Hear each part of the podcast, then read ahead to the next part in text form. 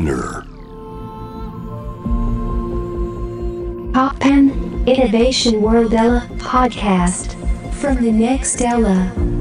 小橋健二がナビゲートしています突破イノベーションワールドエラここからは様々なジャンルのイノベーターを迎えするトークセッション From the Next Era 対話の中からイノベーションの種を導き出します。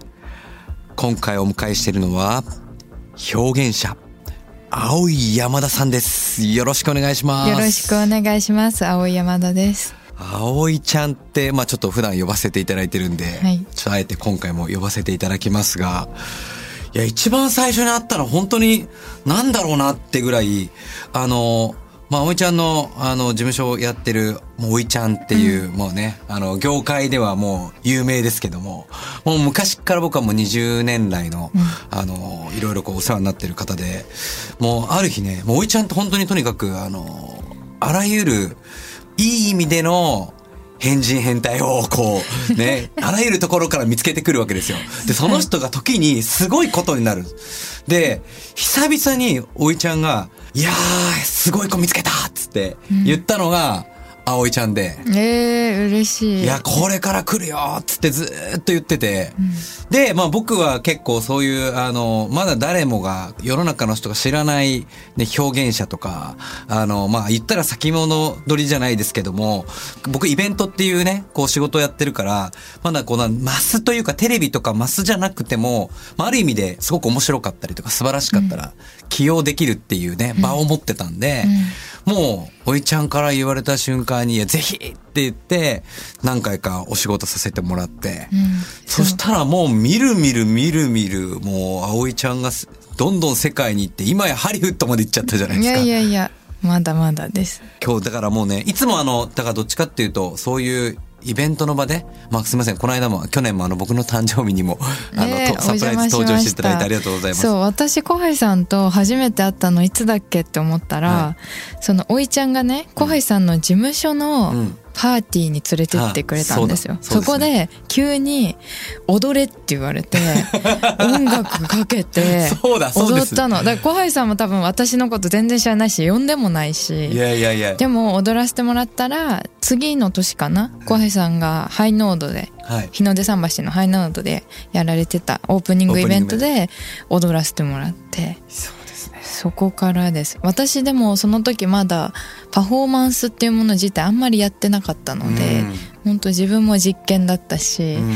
そういう場を作ってくださったっていうのが本当にありがたいなといやもうね本当に誰もがまだその時葵ちゃんを知らなくてももうこの人はちょっと今までのダンサーとかパフォーマーっていうちょっとレイヤーとは違うなっていう感じはね誰もが思ったはずですよ。こうなんかイベントでダンサーをオファーするっていう感覚とは違う、なんて言っていいかわからないジャンルなんですけど、本当に表現者ですよね。というなんか本当にジャンルが確立されてきたんじゃないかなってぐらい、一本当にそのシーンを作ってくれるっていう意味でやっぱり出ていただきたくなるなっていう存在だなって思うし、おーなんかそのハイノードの後僕も覚えてるけど、コンタクトっていう東京モーターショーの中でやったドローンショー。そうだそうだ。あれもすごかったな。ありがとうございます。だからなんかね、葵ちゃんの存在っていうのは、この地球上にいるんだけど、こう地球上にいないような存在に時に感じる時もあるから、うん。なんかやっぱりこう、媒介役というかね、うんこの世界に見えないものを何かメッセージを媒介してんじゃないかって時に思っちゃうぐらいの 表現力だなと思ってるわけですよ。嬉しいなんか私たまにうんニコさんみたいあなー感じだよねって言われることが多くて嬉しいです。いやだから本当に本来はね僕は芸能とか、ん。まあ芸術ってそういうものだったはずなんですよ。うん。多分俳優なんかもそうですしやっぱこう下ろしてそれをこう伝えていく役割だったものが、まあ、どっかでコマーシャリズムになって、まあ、仕事っていう形になって下ろすより演じるっていう側になっちゃって。うんだからそういうのをこうやっぱ改めて僕なんかも俳優やってた身が葵ちゃんみたいな人を見ると、何かこう決まった定義の中でやらされてるんじゃなくて、ん本当にその場に来てるものを感じて下ろしてるっていうね。うんえやっぱこれこそが本物だなってすごく感じるわけですよ。あ嬉しいですなんか背中を押してもらえる言葉ですね。まあ、改めてちょっとご紹介しますが、青山田さんは東京オリンピック2020の閉会式でのパフォーマンスをはじめ、ダンス、まあ、イコールこのね、身体表現を中心に様々な表現を発表されています。いやこれね、なんでね、ダンスっていう、まあもちろん踊ってるんですけど、単純にこう、ダンサーとは違う、この表現者になっていくこの過程に、まずその、まあ踊ろうというか、うん。動こうというか、うん。そういうものにこのダンスというか表現者に出会ったっていうのはどういうきっかけがあったんですか？ああのダンス自体を知ったのはうん。幼少期で、うん。私が話すっていうことに対してすごい怖がってたんですよね。うん。やっぱ言葉のトラウマというか、でそれを見ていた母親がちょっとダンスやってみればって誘ってくれて始めたのがきっかけででもダンスを始めたらその自分の思ってることとか感情っていうものを言葉だけじゃなくて体も通して伝えられるんだって思ったから気が楽になった。ううん。ん、怖くないやって。言葉で間違えてもじゃあダンスでやればいいしうん。ダンスでできない部分は言葉で補えばいいしうん。そう思ってから自己が成立してきたというか自分ができてきた感じかな。どっちかっていうと日本人ってジェスチャー使うことも、まあ、身体表現で表すこともちょっと苦手じゃないですか、はい。恥ずかしいとか。そうそう。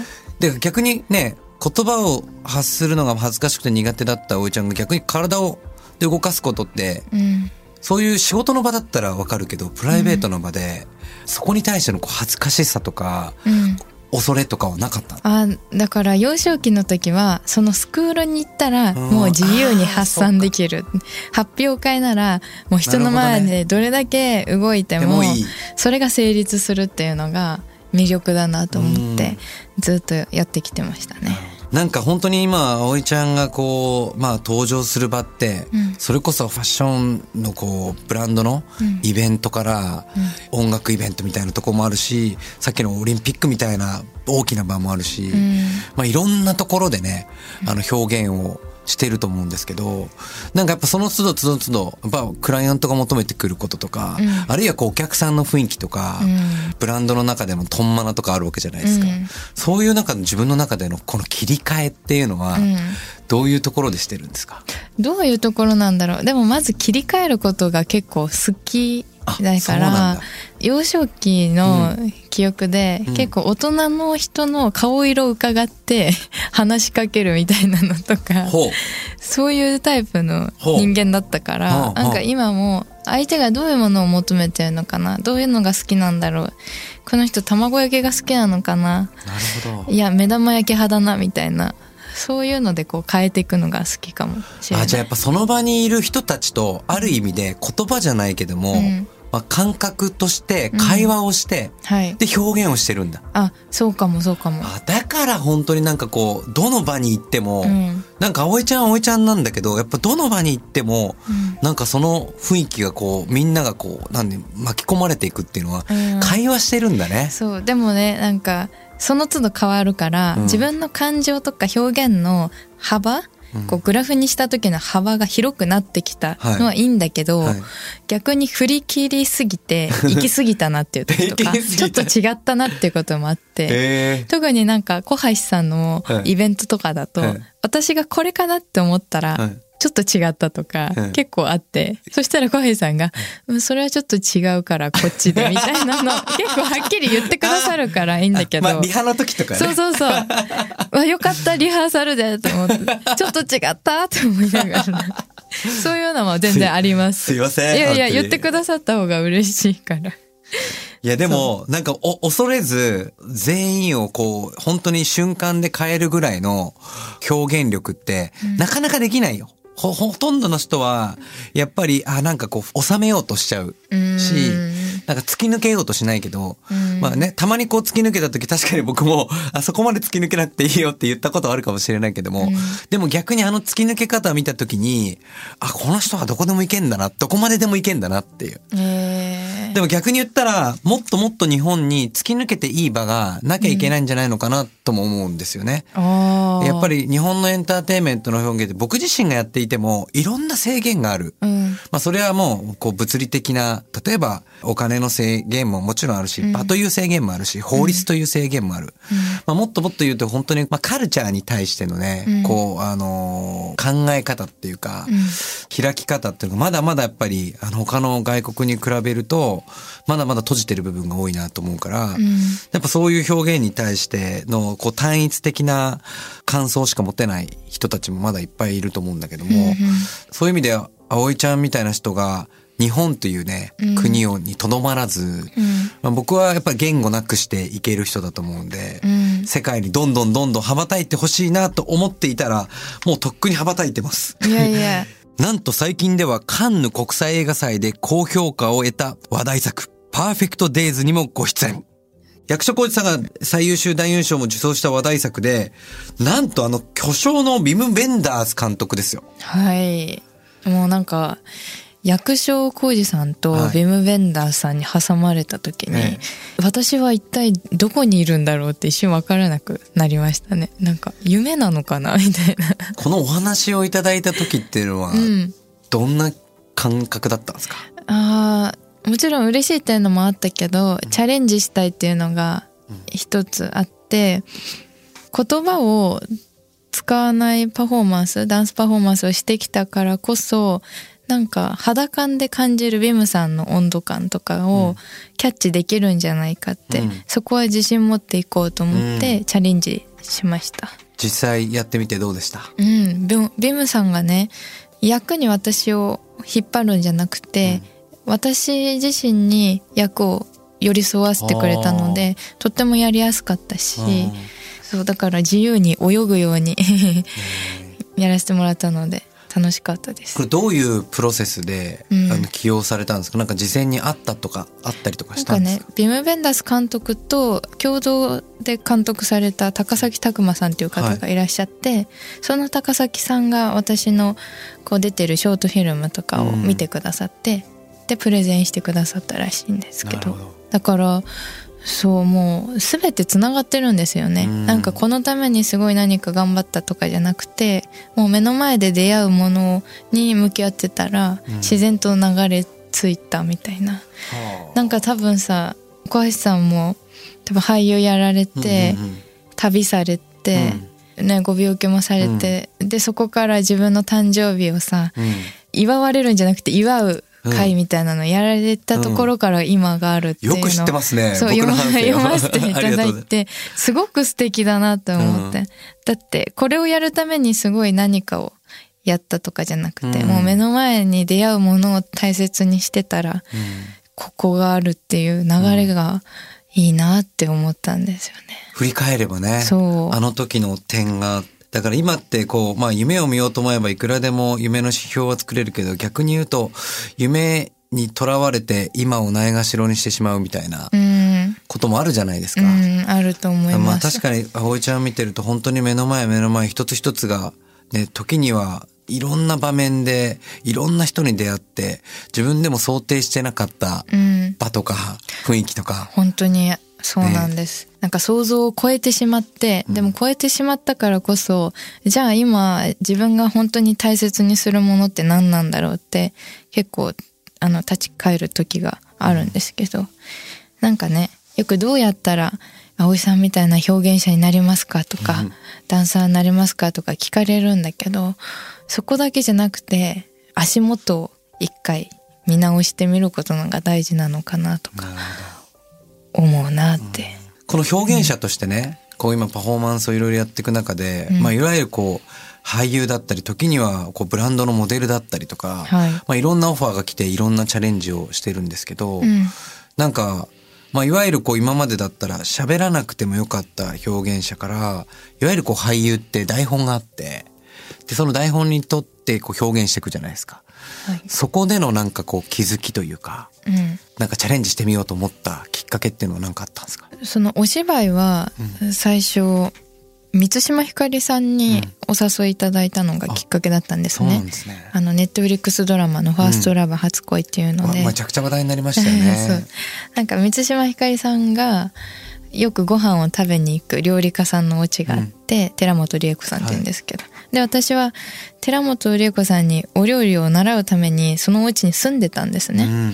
そしたら満島ひかりさんがご飯食べに来て今ファーストラブ初恋でダンサーの女の子探しててこの子知ってるって理恵子さんに見せたのが私だったみたいで、へー今ここに住んでるから今すぐ帰ってきてって言うよってはい。電話が来て急いで帰ったら満島さんがいらっしゃってお芝居やってみないって言われてはいやってみますって。ではあ。もともと私だから料理を学びたくて言ってたのが いや俳優にもうやらせてもらったんですけど、へえ。だからねすごく自然な流れ方で入ったんですね、うんうんうんだし満島さんもこう芝居のやり方とか、うん。セリフの覚え方とかではなくて、もうこうコミュニケーションする。ちゃんと目の前に来たセリフに対して自分が返すっていうやり方だったので、すうん。ごく自然にできたできた。かな。でもねまだなんて言うんだろう。役を作り込んでやるものとかはまだなくて、うん。だからこれからチャレンジしたいものとしてはそういう長い期間深く役と役作り役作りするみたいなのやってみたいです。いや絶対できると思うな。やっぱりこう表現を見ていると何かを下ろしてきてるような、うんだからある意味ちゃんと何者かにやっぱりコミットしていったら、うん多分その何者かが存在がこうね葵ちゃんを通してなんか表現していくっていう芝居は見てみたいですね。えー、そんな言われたら頑張りたいな。でもねそんなこうまあいわゆるこう表現って僕も役者の時にね、うんやっぱインプットしないとアウトプットがでやっぱりアウトプットばっかりやってると、うん。やっぱどっかでこう枯渇していくっていうなんか苦しさもあったんですよね。うん。うんで日々やっぱり今葵ちゃんもどんどんどんどん忙しくなっていろんなところで表現アウトプットしていくことも多いと思うんですけど、ん。日常の中でのこのインプットってなんか意識されてることあるんですか、日常はね毎朝お弁当作っててほでそれはインプットになってるかわからないんだけど、うん。自分のルーティーンとなってます。私の旦那さんにうんお弁当作るんだけど、ういそのねい奥さん。なんかさそのエビの丸まり方とか、うん。唐辛子の曲がり方とか、うん。今日の野菜の色綺麗だなとかそれを絵描くみたいにこううん。詰めていくの。うん。が結構好きで、そこに表現をそう。作り込んでるんだ。そこで脳みそを起こすみたいな。朝ねね。とか本を読むっていうのも最近一番インプット身近なインプットだなって思うし、映画も見たりするけどでも野菜からもインスピレーションっていっぱいもらえて、うん。コロナ禍の時は毎日一つ野菜と昭和歌謡曲に合わせて野菜持ってダンスする。ね。野菜ダンスをずっとやってたやってのそう。あでも始めもともとなんでそれ始めたかっていうと、私の祖母に毎日食べて元気にしてるよっていう動画を送りたくて、うんうんで洋楽だと分かんないから昭和歌謡曲に載せて、うんうんでそれをその動画を撮って祖母に送る。と同時に SNS に発信してたんだけど、なるほど。好評だったのでうんうん。毎日やってて、うん。とかとか。野菜からももらえる。なるほど。もう本当にこう目の前にある小さなこう出来事からもやっぱりそれ自体をこうまあ本当の意味でちゃんと楽しんで、新しいものいう表現に評価させるっていうのは、ん。本来は誰もができるクリエイティブだけど、日々忘れがちでなんかやっぱりインプットというとなんかとんでもない海外とかすごい世界を見なきゃいけないんじゃないかと思いがちだけど、実は表現っていうのは日常に溢れてるわけですね。うん。ね海外もさ絶対行ったら新しいもの見つけられるんだけど、日本もなかなかやばいとこあるなって思って、うんうんうん。この前奈良のうん。春日大社のね、ほう。若宮御祭りっていうのがうん。あって、それ何かっていうと神様が神社から出て街を旅するっていう儀式らしくて、深夜になって電気が全部消えて神社の、ほう。12時になったら「うおー!」って神主さんと巫女さんが言いながら歩いていくんですよ真ん中。でそこが神様が通ってるっていうことらしいんだけど、なかなか面白いこれパフォーマンスだなと思って。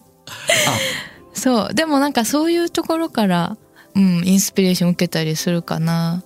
ういやでも日本にはうん。古来からやっぱりそういう、なんだろう、神々との祭りというか、うん。あの、踊りというか、舞というか、そういうのがずっとあるし、うん。しかもそれ地域ごとにいろんな多様な表現があるじゃないですか。うんうん。でももしかしたら、現代で葵ちゃんやってることって同じことやってんじゃないかなって思うんですよね。ええうん。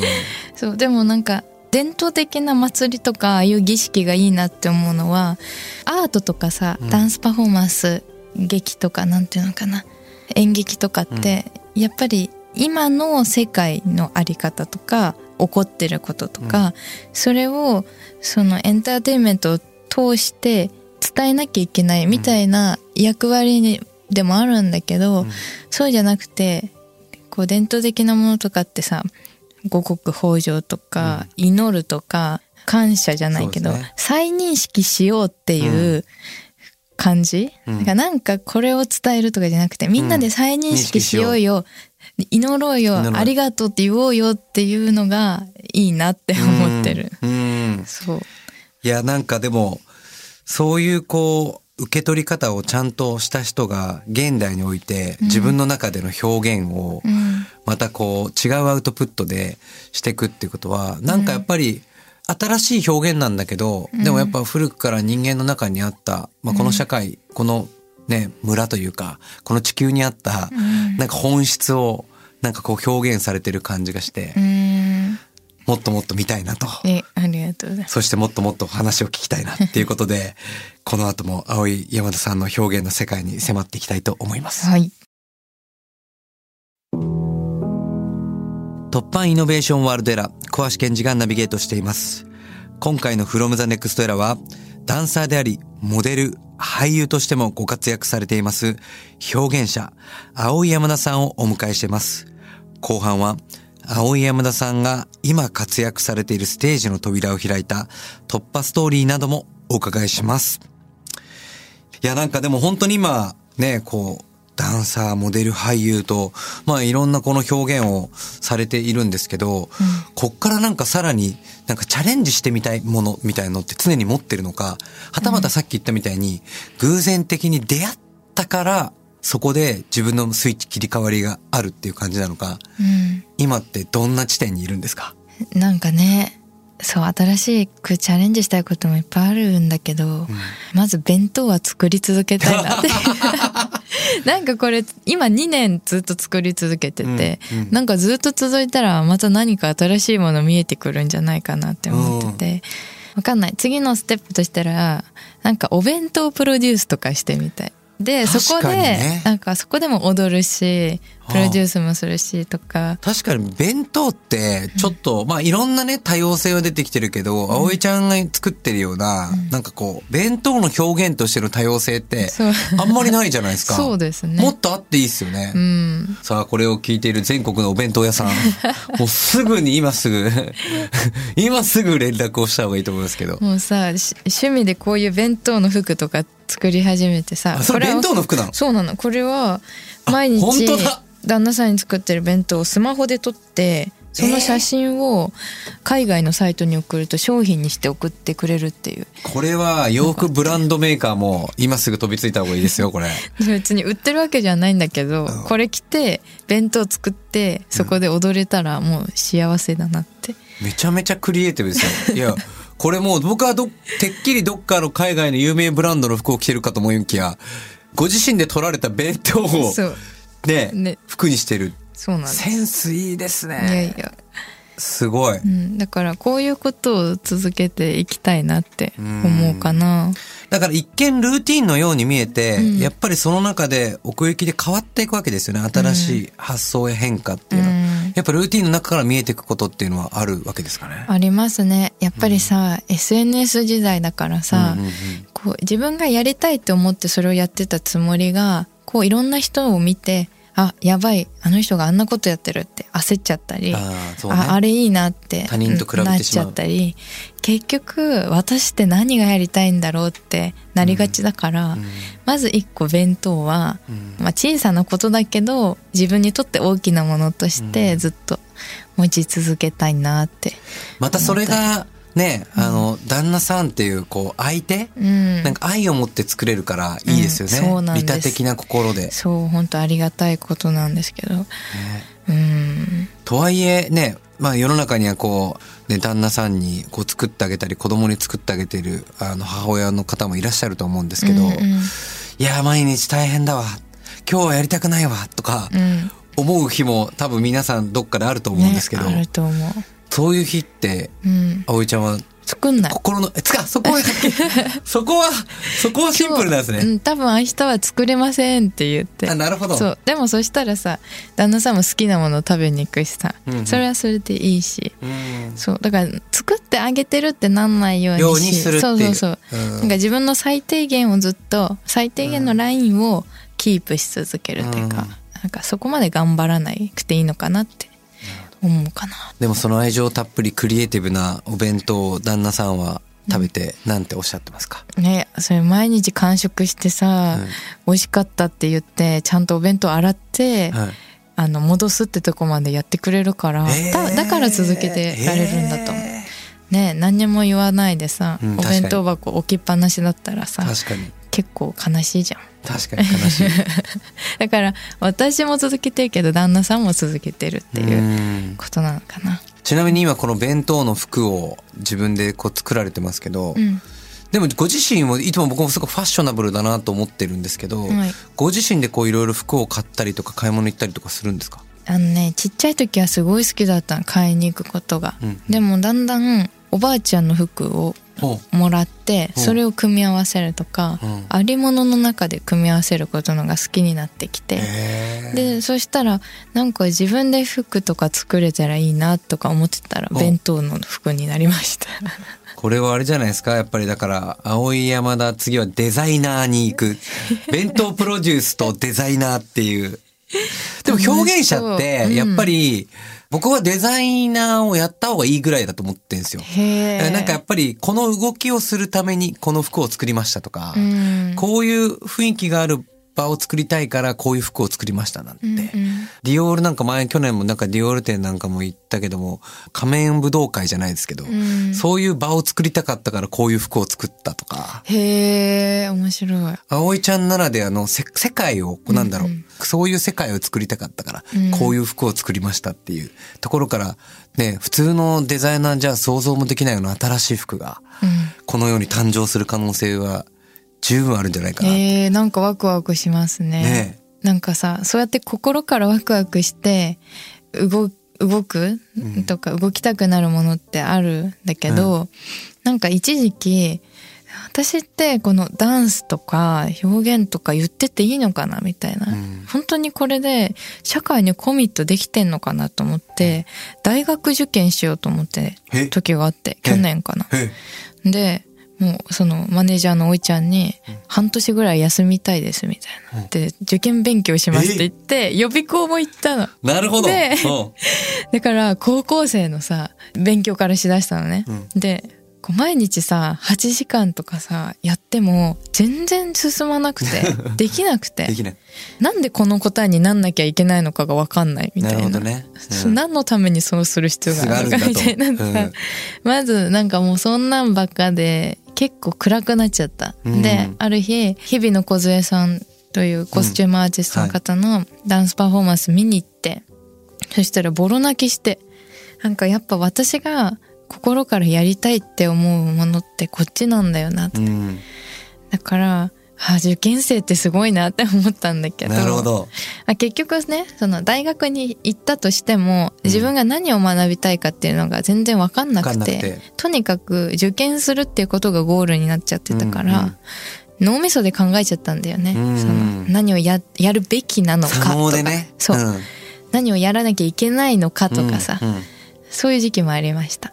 結構そこで挫折はしたけど、うん。あ私ってこれじゃないんだって諦めた。認でもそれを一度でもちょっとでもチャレンジしたことで、うん。私はこっちでいいんだって再認識をできたから。なんかすごくエンジンかかったんですよ、うん。決して無駄じゃない無駄じゃなかった。時間だったんじゃ。いいや、まさにね、これからこの年度末に向けて、進学とか就職とか転勤など、こうね、本当にこのライフステージに変化が訪れる人がたくさんいると思うんですけど、まあ表現のこの源にね、まあ自己、イコールこう自分っていうのが存在するわけですけど、葵ちゃんはこの自分との向き合い方、こうセルフケアってなんか意識することってあったりするんですか？うん。あ繰り返しちゃうけど弁当作りはそうだし、あとはおばあちゃんと話したり。ああ。やっぱなんかすごい葵ちゃんにとってのおばあちゃんっていう存在はなんかさっき服もそうですけど、うん。大きいんですか？大きいです。あの幼少期はおばあちゃんといる時間が長かったので、だし今もおばあちゃんは元気なので、うん。そういう話す時間があるから、うんそのそれが結構セルフケアになってるかな。意外と僕らも日々生きていると親とかご存命だとこうおじいちゃんおばあちゃんとかうん。意外と話してない人も多いと思うんですよ。うん。まあ、僕なんかも今聞いて反省しちゃいますけど近くにいるのにうん。そんなに話せてないなと思うけど、うん。やっぱこう話していく中で自分自身の心が見えていくところっていうのがあるんですかね？そうですね。最近よく思うのは、その家族だからって、例えば私がおばあちゃんだからっておばあちゃんとしてしか見てなかったり、孫としてしか見られてなかったりするんだけど、そういうの一回取り払って、女同士の会話みたいにこの前なって、うんうん。それもすごい面白かったし。へ、まあ、でも家族じゃなくても友達とかでもいいと思うし、まあとにかく誰かと話すと、うん。こう客観的に自分のことを見れるっていうのもあるし、うん、話すっていうのは、なんかセルフじゃないんだけどセルフケアなのかなとうん確かに。意外と友達に本当の自分のことって話しきれてないし、うんそういう意味ではこう、まあ身内っていうかね、うん近い存在の人だったら聞いてくれるから、うん、いいですよね。そういう機会を設けるっていうのは。そうですね。じゃあ皆さんも普段恥ずかしくて話してなかった親やったり、おじいちゃんおばあちゃんだったり、話してみるといいですね。え、小橋さんはセルフケアなんかありますか？僕はですね、まあ両極を知るからこそ真ん中を知るっていつも思いながらやってるんで、まあ例えば都会にはまりすぎてたなと思うと、うん。もう本当にし大自然に行くし、ん。サーフィンとか山に行ったりとか、あとはもうあるいはこう旅に出るとかっていうこともあるんですけど、そういう意味で言うと僕最近鎌倉に引っ越したのは、多分ずっと都会が長かったんで、はい。もっとやっぱりこう海とか自然に近いところにいたいなっていう。う、んうん。まあ、もちろんこう通ったりするのは今までよりは不便な部分はあるんですけど、でもやっぱり朝起きたら海が見えて、うん。ね、山の風が吹いて5分も行けば海に行けるみたいな環境はあすごくいいですよね。ー確かに。でも私もさっきおばあちゃんと話すって言ったけど、まあ、実家が長野だから、そういう意味もあるかも。どっちも見るっていうかね、うん。東京もいいしだから東京がね、新鮮に感じますよ。あなんかね、東京に旅しに来てるみたいな、えーなんかちょっと地方出張みたいな感じる感覚があるんですよね。楽しそうそうそうちょっと楽しいんですよいいなえーでも、終電前に帰んなきゃいけないから、みんなにちょっとご飯とか食べてると、あ、もう出なきゃいけない。え、もう帰んのみたいな。確かに早そうですねそうそう、早終い電。そうそう。まあでもそれも全然すごくやっぱり感覚のね、やっぱり自分の一つのセルフケアになってるかなっていうふううんにうん思いますね。いやーまだまだいろいろお話たくさん聞きたいんですけども、はいもう時間にもなってきましたんで、何かここでお知らせがあればぜひご紹介ください。はい2月の22から8月18日まで、スウェーデンの国立美術館でおまたすごい。皆川明さんというミナペルホネンのブランドのデザイナーさんがデザインメモリーという展覧会を行うんですね。でそこで私はパフォーマンスをほ2日間だけやらせてもらいます。2月の21と22。う。すごい、スウェーデンで。スウェーデンで初スウェーデンです。うわー初スウェーデンデビュー。こうやってどんどんどんどん。で、またそこで見た人たちからどっかの世界に連れてかれそうな気がしますね。なんかね。いやー楽しみですけども。さて、いろいろとお話を伺ってきましたが、最後に様々な壁を突破してきた青山田さんが今活躍しているステージの扉を開いた突破ストーリー教えてください。私の突破ストーリーはですね、あるミュージックビデオの撮影で、え私はもうずっとダンスをやってきた自信満々と思っていたうん撮影が、ダンスをやられてない。方が音楽に乗せてしゃがんで空を見上げるみたいなうん。動作をされた時に、カウントもないし、何もないんだけど、ものすごいストーリー、物語を感じました、そこに。で、私にはこの表現ができない。こんなに踊ってきたのにこれできないって、もうその場で号泣して、号泣しながらその撮影終わったんですけど、え そう。それぐらいね、なんだもう自分の限界を知ったし、でもやっぱ伸びしろまだまだあるんだと思ってあるんだ、よし、ここから頑張ろうって。あれ結構ターニングポイントでした。ーそっから自分がそれを、その時はできないっていう一瞬の絶望と、うん。でも伸びしろを感じたけど、うんそれができるっていう風に思えた、やれたのは、なんかきっかけがあった？うん、できない。でもやりたい。やりたいやりたいだけで来て、いろんなもの見たかな。いろんなパフォーマーの人も、とも出会いました。うん。いつもは一人でパフォーマンスすることが多いんですけど、最近、生き様パフォーマンス集団東京サンキューっていう、うん。うんグループ、9人のグループ9人でね。踊る機会が増えたんですけど、みんなね、それぞれ車椅子ダンサーさんとか、うん。ドラッグクイーンの方、ショーガールの子とか、みんないろんな背景、トラウマっていうのを心に持っていて、自分人生のテーマが内在してるんですよね。で、それと、こう場所と空間が一致した時にみんな爆発するんだけど、うんそういうものを見てた時に、うん、なんか、こういう表現私もしたいっていう思うようになったのかな。見ましたよ。チンポムの展覧会でもそうだし、あーこの間ね、富澤昇さんのはい。パーティーでも。いや、なんか本当にあらゆる場に行っても、うん。突き抜けながらもフィットしていくっていううん。表現者多い山田さん、本当に、この空間と人々と、こう多分きっと対話をしながら、うんいつも表現していくんだなっていうふうに感じます。はい。私もまだまだ途中なんですけど、みんなと一緒にいろんな表現をしていけたらいいなと思ってだ。から楽しみですね。はい。ではそんな葵さんを支えた勇気づけた一曲をうん選曲していただきました。はい。どんな曲でしょうか？ヤングジュブナイルユースさんのシュガースパイクです。From the Next Era 今回は青山田さんをお迎えしました。ありがとうございました。ありがとうございました。